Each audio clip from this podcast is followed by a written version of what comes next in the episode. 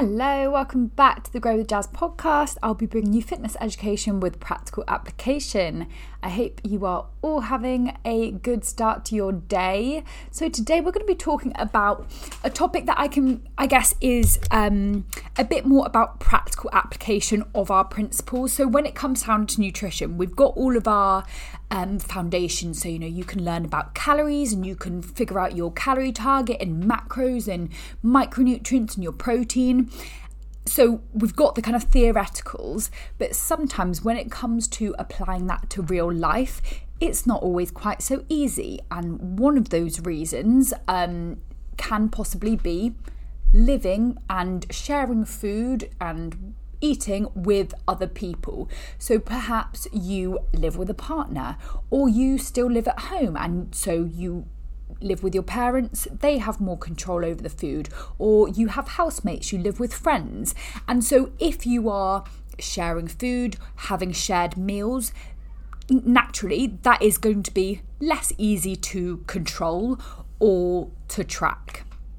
So, I guess there are a few things we can think about when it comes to this, but I firstly wanted to emphasize that this isn't something to stress out about.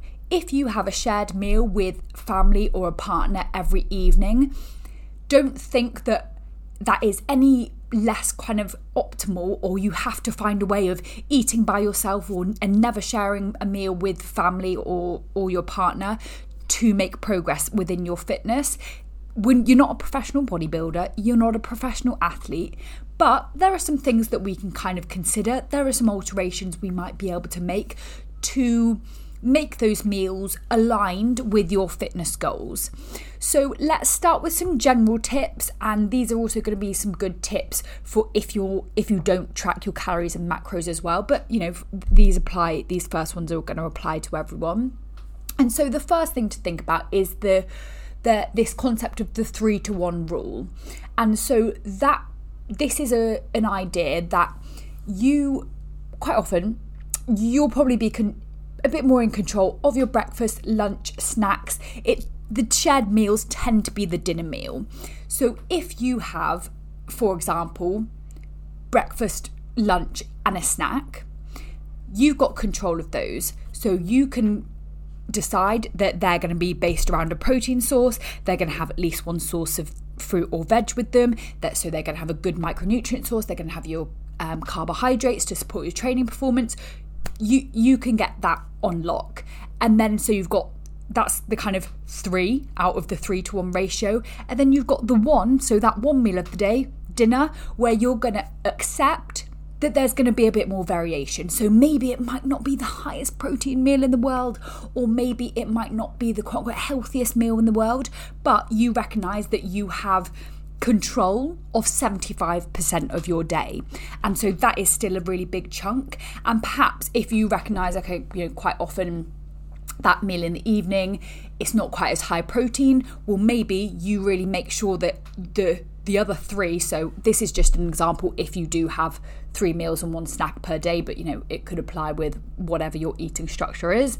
Um, but you'll make sure that those that breakfast lunch and snack have a have really good protein sources are going to get you pretty near to your protein target so you're not relying on the evening meal. So there's the three to one rule. You're still in control about 75% of your day which is brilliant. Other things we can think about if someone else is cooking for you or you're having shared meals, there's no reason why you can't make perhaps certain polite requests. So, if your boyfriend's cooking for you or if your parents are cooking for you, maybe you say, Could I have my dressing on the side, please? That's easy. They don't have to change the meal, it doesn't make them go out of their way. Perhaps you say, Could I have some extra chicken? Could my, you know, could you, could we have a slightly, you know, larger serving of chicken with mine so that you're getting a bit more protein in.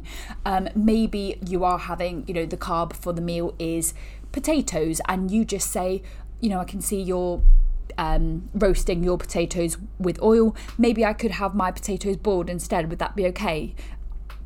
Would you would you mind if I added a side salad to mine so that you can get your micronutrients in? And so making this in a way where you're not seeming ungrateful, you're not putting them out of their way too much. And you know, for, for example, if it's your partner or someone and you've spoken to them about how you've got certain goals and there's things you're working towards, then you know hopefully they'll be happy to make these small little adjustments particularly if you're helping to do so so you know I'm just going to cook a bit of extra chicken to add to mine, or you, you just have some pre cooked chicken in the fridge so that they've made this, you know, nice kind of chickpea salad and you just add a little bit of extra chicken to yours.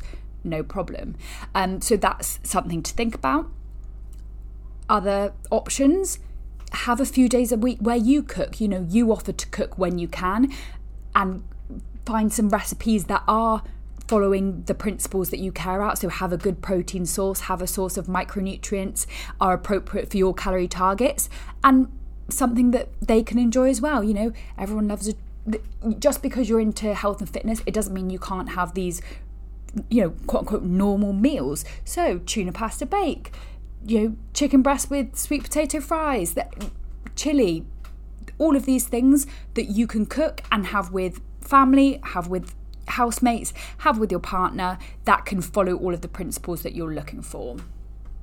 And I guess finally, and the, the last general tip here would be having a slightly different portion size. So you may, you know, particularly maybe you you're having a meal where you've got the different bits on the table and everyone helps themselves, well, maybe you have slightly less of the carbohydrate source and you have slightly more of the protein source. So you can kind of control portion sizes. You have more of the veg and more of the side salad. So you so you make sure that that meal is in kind of um, ratios that are appropriate for your goals. Now, if you do track and you know, this is where I think people can stress out a little bit more because it's like, oh, my boyfriend's cooking for me. I just, you know, it makes it really hard. Or I cook for both of us together, or my family or my housemates are cooking for me. Um, we've got two options really here. The first thing you can do, if it's a relatively straightforward meal, you can make some estimates. So, you know, you can see roughly what kind of ingredients went into the meal. You can see that there's, you know, a chicken breast and, you know, a few potatoes worth of, you know, um, like potato fries that went in the air fryer. Maybe they cooked it, just you add a tablespoon of oil because you know some oil went on them. You know, make making estimates doesn't have to be perfect, but it gives us a good, you know, um, entry in MyFitnessPal to get an a a decent gauge of where your calories and macros were for the day.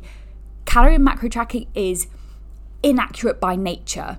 The labels and the nutritional information on packets have the, these companies have a 20% leeway either way for how accurate they have to be. So what it says on the um, label, it could be 20% higher, it could be 20% lower, or anywhere in between. And so tracking in general is a good guess and a good estimate. And so you if it's a fairly straightforward meal, you could make some estimates in your tracking app.